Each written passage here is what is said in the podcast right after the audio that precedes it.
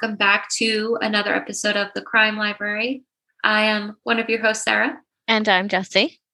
And this week we will be going over Last Call, a true story of love, lust, and murder in queer New York by Elon Green. I still like the name Elon. Curse you, Elon Musk.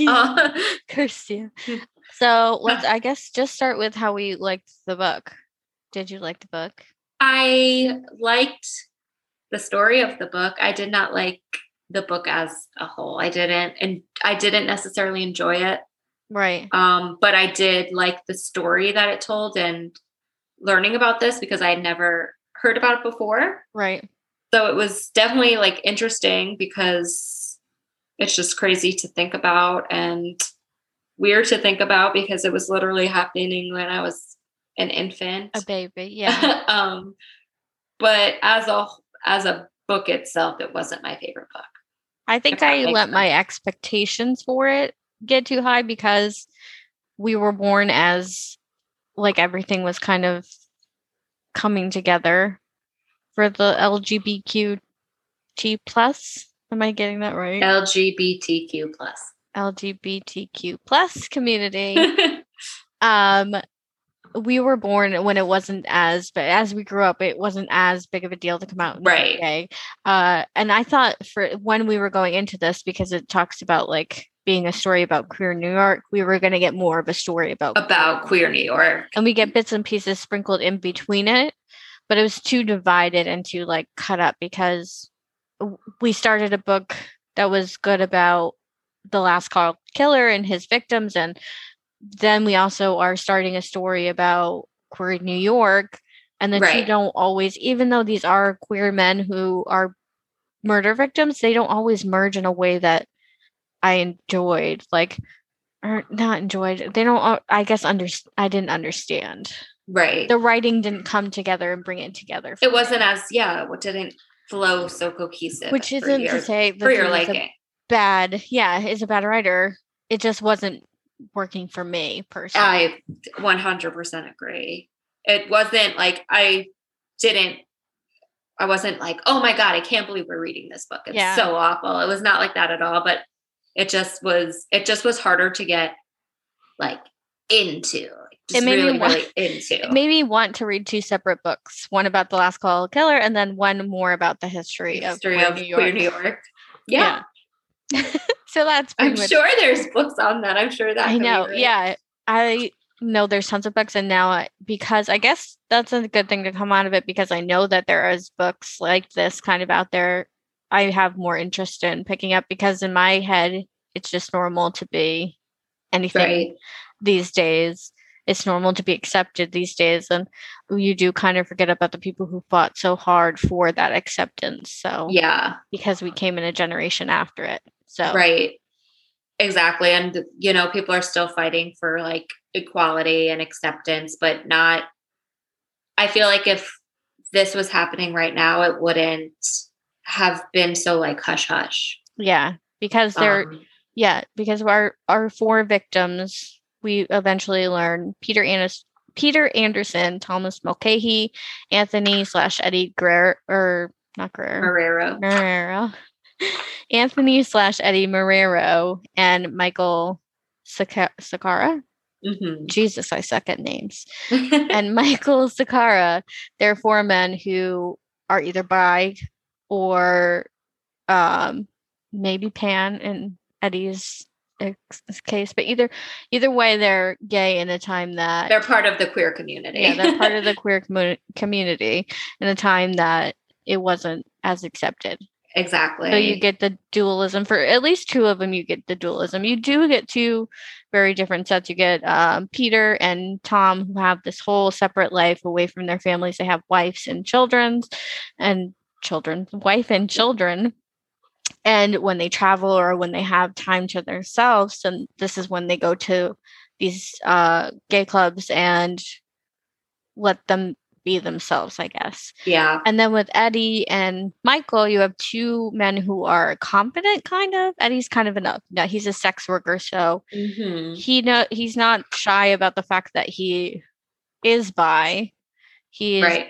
lives his life openly like that, but I don't know if that has to do with addiction or or anything. Yeah. We don't have a whole lot of Eddie's story. Right. But Michael's kind of out and ex- trying to live in his acceptance. So we do have two very different victim types.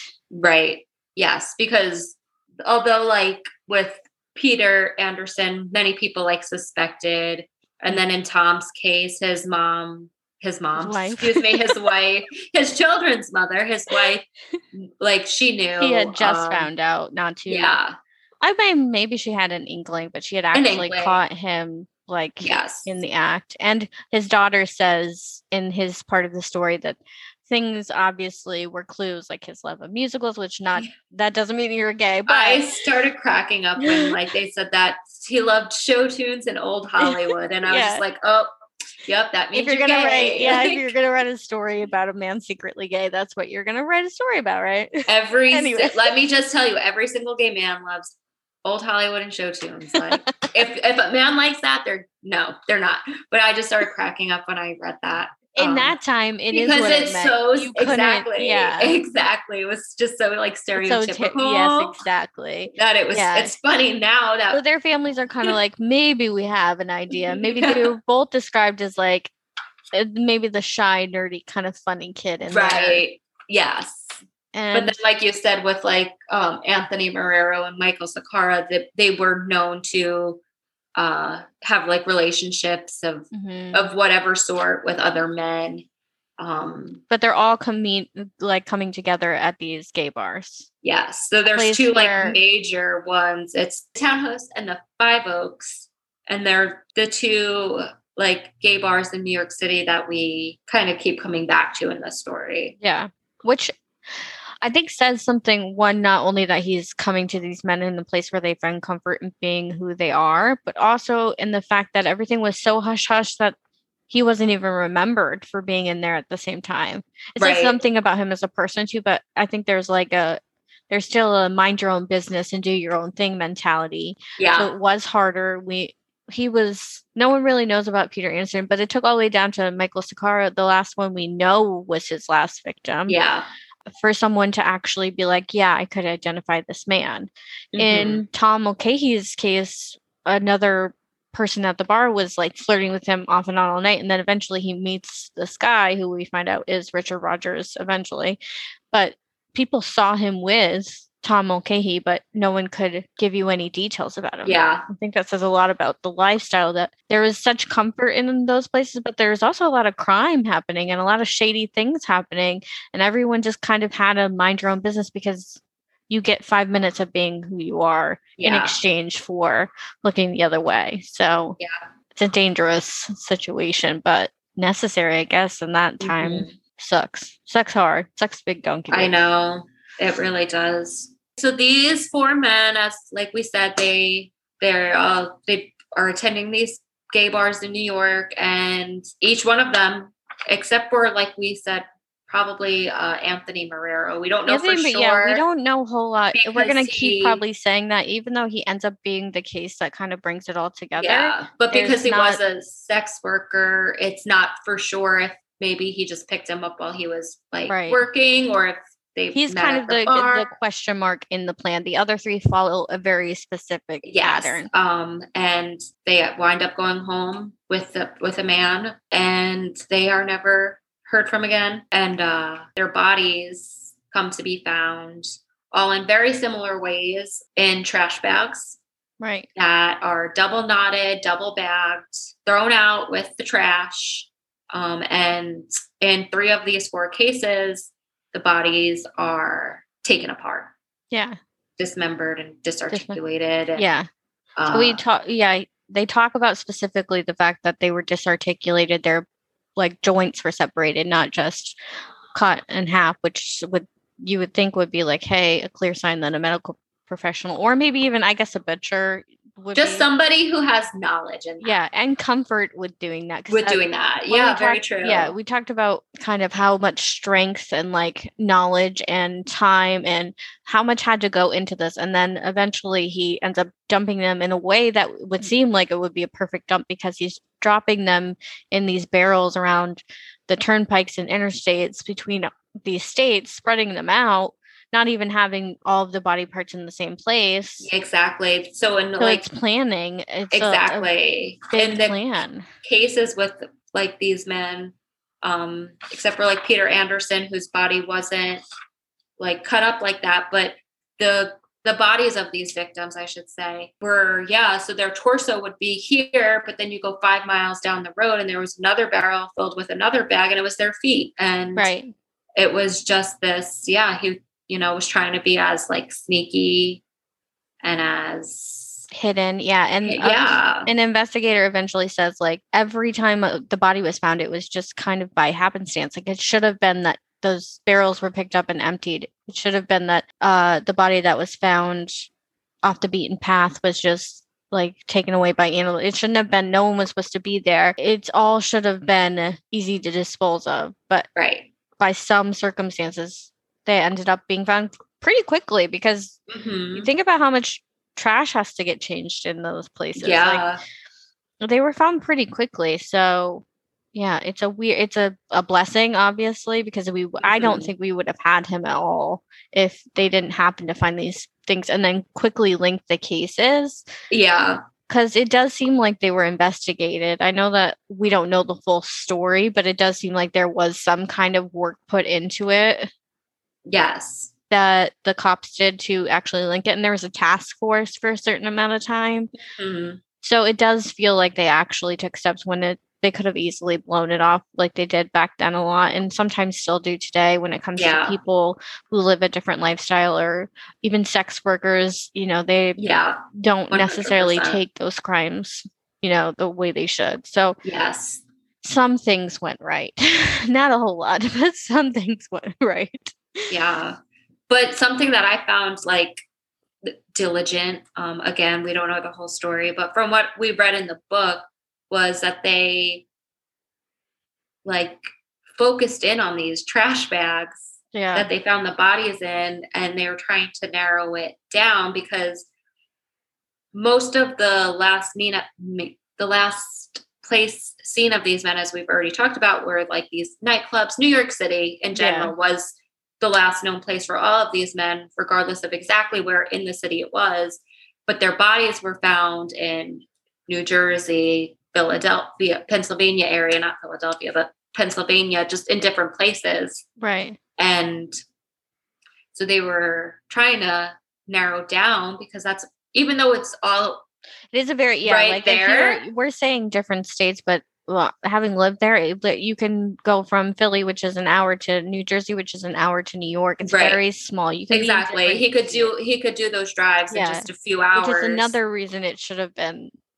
But it still is three states so they were still trying to like pin this down and they had like this strong feeling based off of where the um, oh yeah garbage the- bags were sold and all that with that the killer was somehow connected to Staten Island. and boy do they dump on staten island and i just kept laughing they dump like everyone in that area normally you'll hear like New Jersey is like the crap place, but even people from New Jersey are like, man, you don't want to be on Staten Island. No one wants to be on Staten Island. Like, wh- who's out on Staten Island? like, they just kept jumping on this poor place. Staten Island. I was like, chill. Calm down. But I did think that was really cool that they Could because as we find out that they're, they're not very far off base there with their assumption. They Um, so it's cool that they learned little- it from a trash bag. yeah they get like a little bit closer and i know that this isn't a tv show so it's not like we've talked about before bang bang bang but it's frustrating how they'll take a couple steps and then a year will pass and another Yeah. victim will come up because these will, are all pretty so the first victim was in night that we know of is in 1991 then 1992 and then the last two are 1993 Yes. within months um yeah. each other Yeah. I think just like two or three months which that we know of. yeah, we'll get to that. But um it does it's frustrating how it just forward and then we don't actually get information until what two, 2001 right is when Yeah. they start to actually crack it open bit by bit and they have little things like in um michael Sakara's case is the last one that we know about but it's also the only uh actual with like true eyewitness. eyewitnesses. Yes, because like I said, there was somebody in the Tom King, but he didn't really pay attention. Right. Michael Sakara. Eh, Michael Sakara spent a lot of time at these bars. He picked the wrong guy.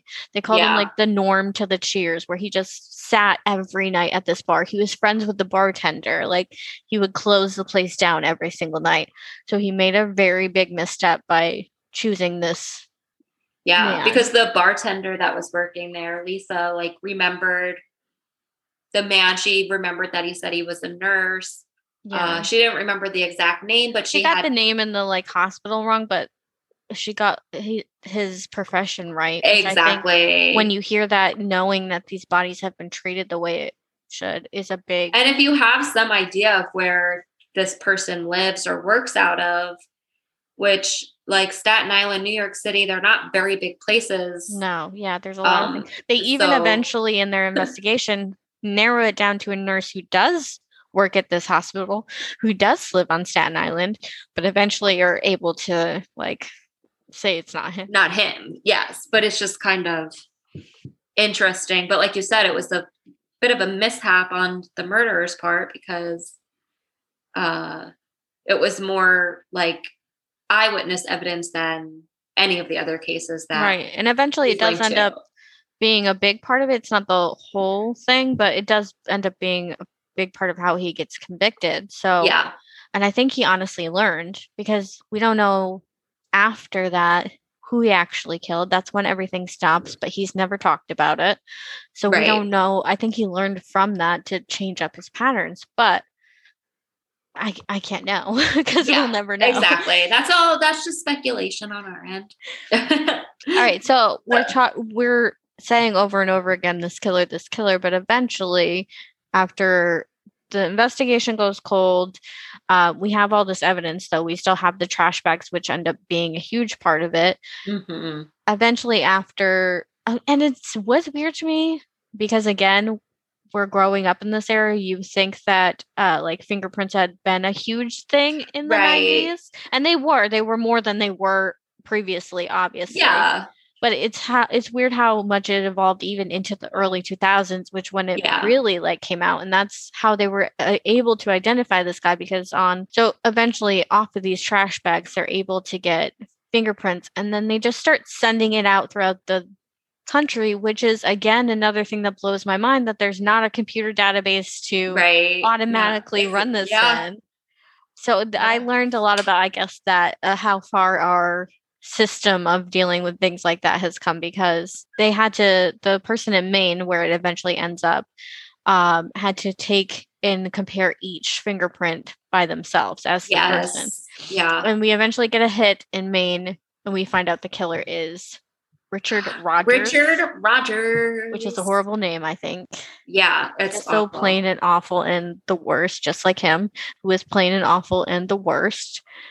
Um, mm-hmm. so the reason we'll find out that Maine has his this is a he's not show. yeah he's not actually um innocent until proven guilty he's actually already guilty of a murder well, we'll go, it's been we'll go all the was... way back we'll, go, we'll start from the beginning because this guy is a is a he's a show. piece of work yeah so he's born he's born somewhere he's born somewhere he was born in the America more than likely. He, he grew up in a pretty like normal quote unquote household, I guess, other than being gay, which is a huge thing to struggle with. But there was signs from the jump that this yeah. dude was not right. There's yeah. there was a rumor in his high school, and this is rumor, and in the book it's kind of talked about as like their opinion rather than it doesn't seem like they could find something to actually back it up. Right. But there was a rumor that his earliest crime, so to speak, was of him stabbing an elderly neighbor. And then he was sent to like a mental hospital to deal mm-hmm. with that, which starts a thing, if that's true, a continued pattern for this guy of committing crimes and then being let go. And that's infuriating. Yeah. yeah. So he just moves through his life, even though he might have done this, stabbed this woman, and then did the. He does eventually graduate high school and goes to college. Yes. In college, eventually he murders his roommate. And this is not a like question. This is not a trial where he's saying he's not guilty. He straight up yeah. admits to it. But he says he uses the gay panic defense, yes. which is yes. horribly ironic. Like using that when you are a gay man. Then the gay panic defense back then was basically justifying a crime based on the fact that someone's sexuality was different than yours. Yeah. He was scared and the roommate came at him with the hammer. So which we don't even off. know if his roommate was gay. No, we don't. We're just saying this from his trial. This is exactly defense this was what the the court it system seems more likely to me based on everything we know going forward that he tried to violate his roommate and then something happened and they fought. That seems like it reasonably that seems like it could happen. But again, so eventually he is tried and then acquitted of this yes. murder based on the gay panic defense. So then he's which I don't know. It seems to me, I don't know if there is today, but like there should be criminal records if you're going to be a nurse, a criminal record check of having like been acu- even accused, even if you're acquitted. You would, yeah, you would think. Like, especially hey. something like murder or yeah. like manslaughter, like anything to do with killing or hurting somebody else. There should be just a little bit of a record there because they're supposed to be like taking. I don't want him people. to then be have access to drugs that could you know someone. make it easier for him to then kill somebody yeah and i mean we know what happens when he gets around those drugs yes so he eventually does graduate from college with a french degree right am yeah. i being mm-hmm. ridiculous and then somewhere we don't know somewhere he went to nursing school i guess because yeah. it's not really mentioned and ends up being a nurse in mount sinai right mm-hmm. yeah not st vincent's with they not St. Vincent's, yes. Which I thought might have been where he was. He's actually they got their hospital wrong, which honestly I can see those are two huge hospitals. Where do you start to look through? And they're focusing yes. on St. Vincent's because of Lisa Hall, uh, Micah Sakara's friends, the bartenders, yeah, uh, testimony, but it's literally a needle in a hat, haystack. Like there's no way to actually shift through that stuff. Mm-hmm. So he is a nurse at my Mount Sinai while he's a nurse in 1986. So this is years before the murders start. He drugs a man. Mm-hmm. The man, and then eventually, so it's not very clear if he assaults him because there's no semen found, but that doesn't mean right. that he was Ex- not assaulted. Exactly. Um, and then he's for some reason lets him go because yeah, we know that two years prior to that, there was a man in Florida where mm-hmm. Richard was attending a reunion who was killed in a very gruesome way. And it's thought to be that he could be one of his first victims, but we yeah. have no actual timeline of any of this. Right. We're literally just pulling all of the shit out of thin air. Right. We're like just connecting works. little pieces. Mm-hmm. Yeah. He was in that area and it could have been him. Do we know that it was? No, but it could have. Yeah. So um, yeah, from the drugging where he is put on trial. Yes, he goes to trial for this. The victim is bashed on stand. Yeah. Talked about how he's psychotic because he has PTSD. Yeah. Yep. A question about his timeline 600 times a week. We know they like to do, which is even more awful. Yeah, I'm mad. I'm sorry. I'm mad. yeah, no, and they totally just disregard like everything this man's saying because then they're going and like questioning him because um like when he woke up the next day and was unsure of what happened he got tested for aids and yeah. they were like throwing that in his face.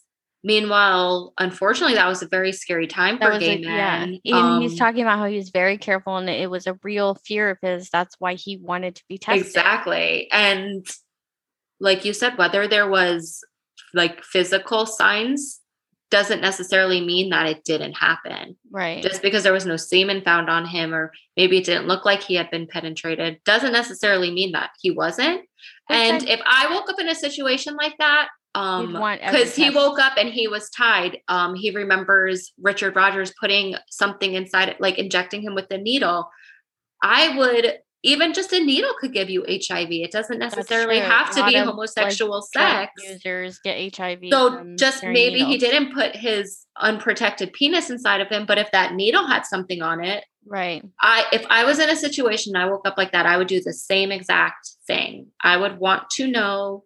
Yeah. It's because you don't ever know in this day and age how they treat victims in general, even still now. But yeah, it's really disgusting and and then what annoyed me too was richard rogers gets on the stand and says that like sandy harrow was the one who wanted to he wanted to be tied up and the scorned like lover and yeah. richard didn't want to have sex with him which is always a fucking man's like, oh, I didn't want to have sex. They wanted to have sex. Yeah. I he wanted me to tie him up. And then, yeah, and they just kept asking, oh, if you don't remember, then how do you know you just didn't dream all of it? And just all this dick bags. Victim blaming that. dick bags, dick bags, dick bags. And then Which hasn't changed. he escalates to murder, obviously, because where yeah. else are you gonna fucking go if you know you can get away? He's acquitted of this rape. If you know he's still kept his job this entire time. Yep. If you know you can do all this, where else are you gonna go? You're gonna murder people. It's just the next step. And exactly. I blame fucking everyone in the justice system who let him go time after time after time, time after time after that's the craziest thing and i think it's just because of the society not that that was the only case but just because how negatively gay men especially were looked at yeah um they just like nobody like nobody cared that this gay man was potentially so assaulted yeah. by another man nobody cared that he killed a man oh because he might have came on to him like you know, whether the roommate that he killed was gay or was not gay, like they pretty much just swept it under the rug because they were like, well, you know what? He's a gay man. We don't really care. Oh, you're right. a gay man. So, you probably got raped, but who cares? You definitely the, got yeah. like on the flip side of it is exactly what you're talking about. That's the the second part of this book is how these men actually being gay worked into how they were handled and treated. Which yeah. I think this is not the best one. I like I said to put that on because there was signs that there was something happening, but we do get like little sprinkles of shit, right? We get the piano yes. player talking about uh, the AIDS epidemic. Yeah, you know. Mm-hmm they were literally testing people before they could insure them and not insuring them if they had AIDS. Exactly. So just all get, this fucked up shit. And then we get the um, anti-violence project, which is a huge like part of the uh, movement for like I guess queer acceptance. But basically, they were trying to teach the cops how to be humans to humans. Like they were trying to relate to queer. That sounds so familiar. I know. Yeah, it's 2021. there's a lot of interlinks between you know uh, women, queer people with different skin tones. There's a lot of interlinks yeah, in how exactly. we're treated. But there's yeah. literally a chapter in the book called "No One Has the Right to Beat the Crap, beat out, the crap of out of You," which is about yes. how it doesn't matter who you like or love, how you live your life. As long as you're not harming anyone, no one has the right to beat the crap out of you. And we get multiple stories of uh, how hard they fought for crimes against queer people to be charged as crimes right as crimes exactly. and it wasn't until the quote unquote murder of a good gay guy that there was actually crime charged as a hate crime as a bias crime. So even after all of these people are dying because they didn't fit some kind of standard or quota they didn't matter. Right. And there's literally a part in the book that's like between around the 80s especially there's no actual number we can tell you because it went so unreported and ignored. There's no actual number we yeah. can give you for how many gay people were attacked, killed, just crime after crime on them. And that's heartbreaking. And that I did not enjoy, but I liked knowing that because I want to know this history. Yes, so exactly. It's, I, it's it is important as sickening and hard to take as it is pretty much with so many things in our history um, because you know we live in america but it's important yeah. you know it's important um, yeah so and I, I feel like I it is agree. like a story that now we do kind of forget because it isn't as taboo to us so right. we, we don't take value in that history as much, I guess, because we are like, well, it's different now. So what does it matter? It still matters. These people's fight still matters. And we still need to recognize it. And it definitely, this book didn't live up to my expectations in that. Like I said before, but it doesn't make me want to go out and find a book about exactly. It opened like yeah, the door a little bit. It exactly. and you want to exactly. Like, yeah. It gave you like a little like it like dipped your toe into it, and now you want to take the full dive. Right. I mean, that's that's basically it. Guys. That's basically it. It was kind of a short one, but there wasn't again because maybe because they were gay men, there wasn't a lot of fanfare around it and it was easily forgotten. That's why the author wrote this book, which I think is an amazing thing. And listen, he yeah. wrote a fucking book. So good on him. And I'm proud of him in a weird way because I don't yeah, know. Yeah. And I think he I think that's exactly why he wrote it because we know a lot about like different serial killers and we've, you know, we don't know. we know listen to yeah, podcasts, we watch shows, and we've never yeah. like neither one of us have heard of this killer. So I think that just goes to show, um, like that it was forgotten and it shouldn't be. Like those those men that were murdered by him. And there's also survivors in the story. The well, kind of the sad thing is that the piano player who plays a part in a lot of this ended up dying of COVID. So he made yeah. it with AIDS for years. Years. It is manageable and it is there is a way around it, but for a little while there wasn't. Yes. And there were people in this community who even then were allies and I think that's beautiful too, you know. Yeah. Um there is a lot of beauty like, in that side of it. There's exactly. no beauty in the Richard Rogers Ex- side of it. Exactly. Um, I mean, there's beauty in Michael Sakara and his you know, gentle quietness, acceptance of himself. There's beauty yeah. in Anthony Marrero and, you know, surviving in those situations that he yeah. did. And there's even, I don't love the fact that Tom Mulcahy and Peter Anderson cheated on their wives, but there's beauty in them finding some space to be themselves. So, yes. There's yes. beauty in some parts. yeah. and who can, you can't, we can't judge them for that. It was a different time. I know. I really struggle. Like, I hate that. I don't love that, but it is. It was such a. Some people were literally afraid for their lives. exactly. a violent time. Exactly. We can't. We can't judge them just off of that one. Not like you said, it's a bad thing, but it's yeah. It's the age that they lived in, unfortunately, and it, they probably felt like it was their only option. Yeah, I know. Um, I always feel. But like one thing that I thought was kind of haha in your face about Richard Rogers was he was offered that the plea deal and he denied it. He turned oh, it down. Yeah, and now he he's so convinced that he And now he got, he got charged for both um, Tom Mulcahy and Anthony Marrero's murder. Yeah, so fuck you. Uh, and he will not be getting out of jail. So. Oh yeah, he has to serve them consecutively, which means yeah. one after the other, and yeah. he will never. He'll be over a hundred by the time he's eligible for parole. So there yeah. is some beauty in that. Uh, because if he took the plea deal, he would have gotten out when he was like eighty something. But he, good, you know, good he was he like, didn't. nope, that's going to be a life sentence for me. It's like, well, this is really going to be a life sentence for you. So, haha, in your face. You got what? This is one of the very few times that the justice system worked in the correct way and yeah we actually have him in prison for the rest of his life the exactly. actual rest of his life so good those other those other people who acquitted him like oof I hope you yeah. guys can sleep at night. I hope, yeah, I hope you walk away from it knowing that you fucked up. But at least he's, uh, but at least he's found. Yeah, I know. There are so many people that aren't. So exactly somehow we ended up here. Somehow we ended up feeling sad again at the end of an episode. I think it usually happens. Yeah, it, it, these stories are not great, but they're not. They gotta be told, and I feel like we have a responsibility to read them and know them and know that their lives mattered. Exactly, I agree with that. All right, let's move on before I cry. All right. Um, Tell me something happy. Tell you something happy. I don't have much happiness right now. I broke my toe. I'm off work for a few weeks. I get to chill out with my husband. That's pretty cool. So that's happy. That is happy. And we've been binging 90 Day Fiance. So that's pretty cool. That is happy. Bitch. I told you about it forever ago and you judged me. I'm not happy with you. I didn't judge you. I just made fun of you because it's all you watch is crappy reality. Take it back then.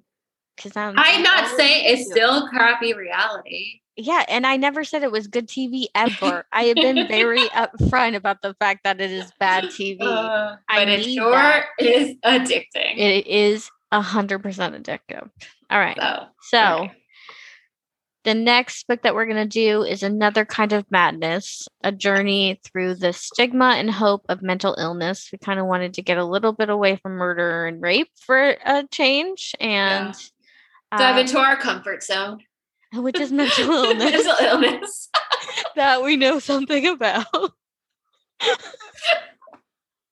so good luck when we when you listen to We're us. just putting our shit out there for everyone to hear. oh, okay. So yes, join us for cry. that. Yes, join yeah. us for join us for that, and we will see you next time. Bye, guys. Bye.